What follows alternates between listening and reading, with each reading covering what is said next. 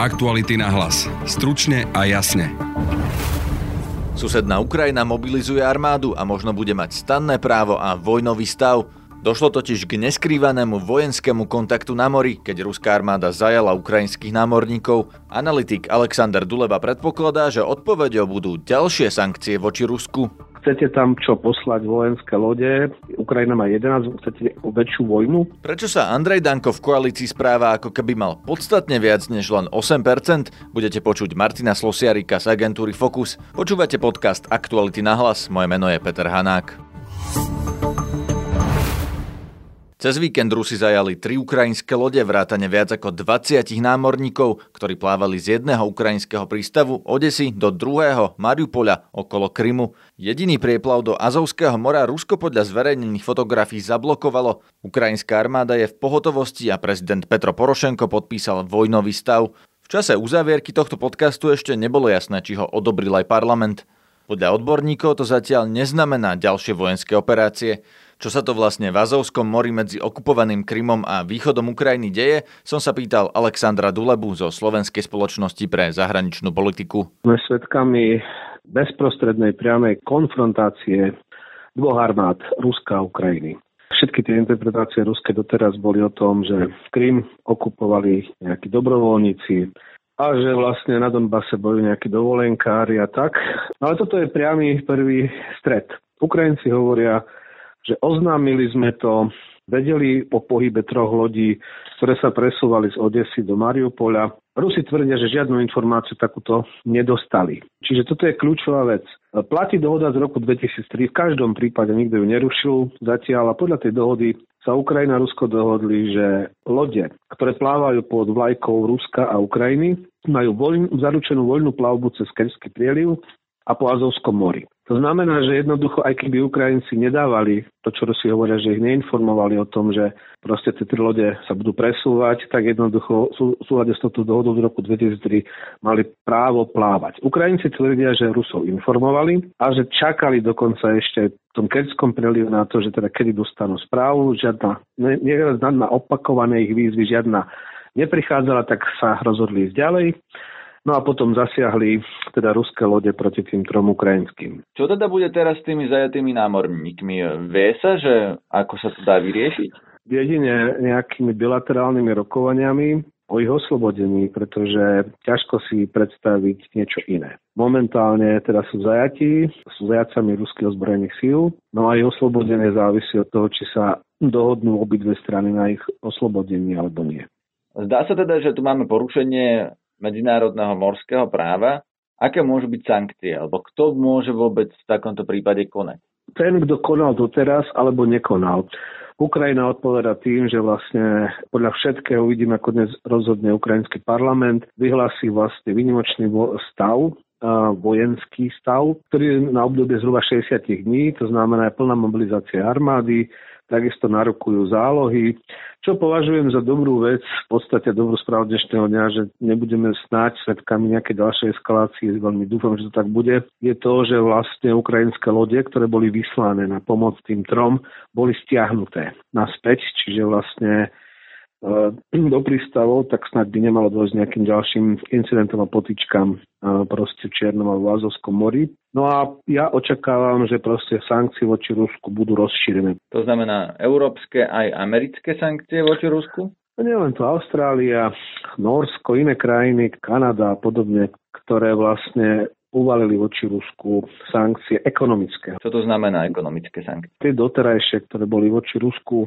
uvalené, ekonomické a hlavne tá jedna z nich, tá finančná sankcia, ktorá sa týka ruských štátnych firiem a bank, ktoré si nemôžu požičiavať krátke peniaze na finančných trhoch vyspelých krajín, a teda EÚ, Spojených štátov a podobne, vyrobila Rusko obrovský problém, pretože ruské štátne podniky si minulosti požičali cez 500 miliard amerických dolárov dlh a na to, aby ste taký dlh splácali, potrebujete refinancovanie. A keďže nemali prístup na finančné trhy kvôli sankciám, tak svojím spôsobom vyjedli rezervný fond. Od 1. januára 2018 Rusko muselo zrušiť rezervný fond, pretože z ňom vlastne nezostali peniaze, zostalo iba fond národného blahobytu, z ktorého sa mala financovať dôchodková reforma a tak ďalej a tak ďalej. Ale sami vieme, aká je situácia teraz v Rusku napríklad v súvislosti s dôchodkovou reformou. Vieme, že vlastne sa tak trošku benia aj nálady obyvateľstva, podpora Putina z viac ako 86% klesla pod 40%, čo to nikdy predtým nebolo. A Rusko čeli závažným ekonomickým problémom. Je to účinok sankcií, by som povedal, podiel ich je možno 20-30%, ten zbytok to je hlavne to, že v Rusku sa nerobia štruktúrálne reformy, že tam vládne korupcia, systém je neefektívny, a hlavne klesli ceny ropy a devalvoval sa rubeľ. Fungujú tie sankcie na to, čo vlastne Európa a Spojené štáty nimi chceli dosiahnuť? Lebo keď sme udelili sankcie za Krym a východnú Ukrajinu, tak predsa Rusko sa nestiahlo z Krymu a z východnej Ukrajiny. Dosahujeme... Uh, pozrite sa, je to asymetrická odpoveď. Symetrická odpoveď by bola vojna. Na to, aby proste boli prijaté rozhodnutia strany Spojených štátov amerických a NATO Európskej únie na vojnu z Rusku, na to voľa nebola. Ak nie toto a zároveň nesúhlasíme s tým, čo Rusko robí, tak bola prijatá asymetrická odpoveď a to sú tie ekonomické sankcie, ktoré nemôžete očakávať, že proste budú mať okamžitý účinok. Za tých 5 rokov ukázali, že majú účinok a Rusko má stále väčšie a väčšie ekonomické problémy. V podstate stále máme ten istý problém na Ukrajine, teraz máme ďalší v Azovskom mori. Chcete tam čo poslať vojenské lode, iných, Ukrajina má 11, chcete väčšiu vojnu. Ja si myslím, že je rozumné, pokiaľ Ukrajina nebude eskalovať to napätie. Ja som rád, že vlastne aj stiahli tie svoje e, námorné lode, lebo toto tento konflikt nemá vojenské riešenie. Ani Rusi ho nemôžu vyhrať. Čo Rusi dosiahnu je to, že sa im môže podariť zablokovať Azovské more, pokiaľ sa sproblematizuje plavba cez ten Kerský prieliv do Mariupolu a naspäť. To by bol závažný ekonomický problém, podľa mňa možno ešte odčasti aj o toto Rusov išlo. Prečo to Putin podľa vás robí? Je to skôr takýto ten zahranično-politický e, cieľ, alebo s tým sleduje nejakú domácu politiku? Jedno s druhým. No a sú minimálne tri také veci, ktoré podľa mňa určujú tú zahraničnú politiku Ruska. Je to pre nich frustrácia, lebo nie sú naplnené ich ambície. To sú také tri hlavné frustrácie. Prvá je jadrová frustrácia, že Spojené štáty americké ignorujú Rusko ako globálnu jadrovú superveľmoc. A to je pravda, že Rusko a Spojené štáty americké majú najväčšie jadrové proste, jadrový arzenál zbraní, ale z toho si Rusi odvodzujú nárok, že musia byť rovnocenným partnerom Spojených štátov amerických. Ruská predstava o svetovej bezpečnosti by bola taká, že oni Američania sú policajti, ktorí keď sa niekde niečo stane, tak spolu to vypráskajú a vyriešia. Lenže toto bolo nepriateľné pre Američanov, táto ruská predstava, no tak Rusi majú jadrové zbranie a majú frustráciu z toho, že nie sú považované za takéhoto partnera. Druhá vec je, pre nich je veľká frustrácia Juhoslávia, 99, pretože to bolo vlastne prvýkrát po 300 rokoch, keď v Európe niekto rozhodol použitie sily bez ich súhlasu. Zistili, že sú vlastne vyautovaní a chcú sa vrátiť proste späť. No a vlastne od tohto obdobia 2007-2008 došlo, začala konfrontácia, ktorej sme svedkami v Gruzínsku v auguste 2008 a potom na Ukrajine 2014 a to pokračovanie Azovské more vlastne včerajšieho dňa. To bol Alexander Duleba. Viac si o tejto téme môžete prečítať na webe Aktuality.sk.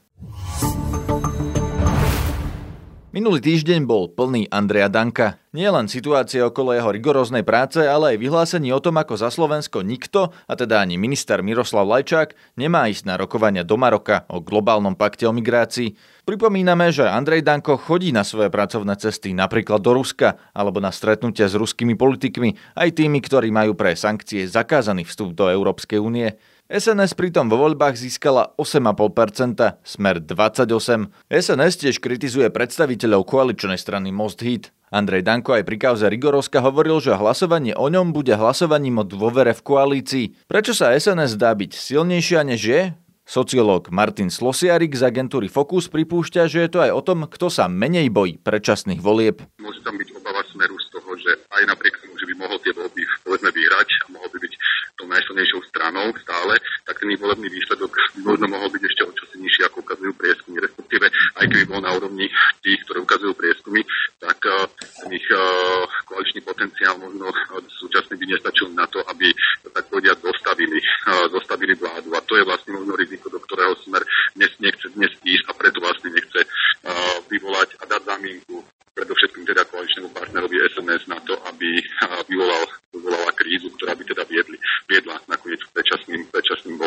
Čo napríklad SNS? Ty sa neboja, že by v voľbách mohli stratiť? Zdá sa, že zatiaľ, zatiaľ sa toho neobávajú nejak. E, otázne je samozrejme, do akej miery je to len, nazvem to, e, vydieranie koaličného partnera a teda tlačenie na silu, do akej miery by, keby naozaj k tomu došlo, že končí vláda, e, že či by naozaj sa, či by urobili ten posledný krok, a to znamená, že by povalili, povedzme, tú, tú vládu. To ťažko, ťažko dnes povedať, ale podľa tých prieskumov sa dnes SNS pohybuje na úrovni toho svojho, svojho volebného zisku. Samozrejme, Danko môže kalkulovať s tým, že z prieskumov je zrejme, že ten jeho potenciál rastu, teda myslím pre SNS je primárne medzi, medzi voličmi Smeru. Tu, tak povediať, získava najviac tých druhých hlasov takzvaných, čiže v prípade, ak by Smer oslabil, ja neviem, z rôznych dôvodov, tak môže kalkulovať s tým, že by to mohlo vlastne priniesť nejaké hlasy. Ale tam je samozrejme riziko vzniku aj vzniku možno objavenia sa nových strán. Rozumiem. Hovorili ste o koaličnom potenciále Smeru, že ten by už nemusel byť taký veľký, ako bol. Ale čo koaličný potenciál Andreja Danka po tom, čo vlastne vidíme, ako sa správa v tejto koalícii? Koalície vznikajú až deň po voľbách, nie deň pred voľbách. Keby sme sa mali držať tých súčasných vyhlásení alebo, alebo takých deklarácií niektorých politických strán, tých relevantných, tak eh, aj SNS môže mať potom problém s tým, že, že by ho povedzme iní partnery pozvali, tak povediať, alebo uh, žiadali o to, aby vstúpila do tej, do tej vlády. Uh, myslím, že tá priekopa, tak povediať, hej, medzi uh, predovšetkým koaličnými stranami a opozičnými sa stále prehlbuje. Čiže vidím to ako problematické, aby, aby vznikla, tak povediať, koalícia potom nejak naprieč hej, tými dvoma prehmi, ktoré sa dnes, dnes vytvorili, ale ako hovorím, vždy sa tá koalícia robí až deň po voľbách. Vidíte na tom správaní Andreja Danka niečo neštandardné v zmysle, teda v pomere k tomu, akú má reálnu politickú silu?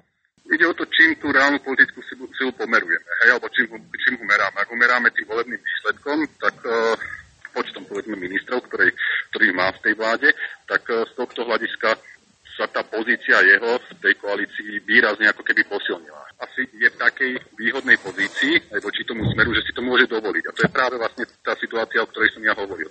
Že ten smer podľa mňa dnes hrá o to, aby tie predčasné voľby neboli. A preto vlastne dokáže ustupovať. Hej? A ustupuje naozaj výrazne tomuto koaličnému partnerovi. A čím to je, že Danko získal takú silnú pozíciu? Veď pozícia v koalícii sa, sa číselne, alebo teda vyjadrané kreslami v parlamente ani preskumami verejnej mienky nezmenila.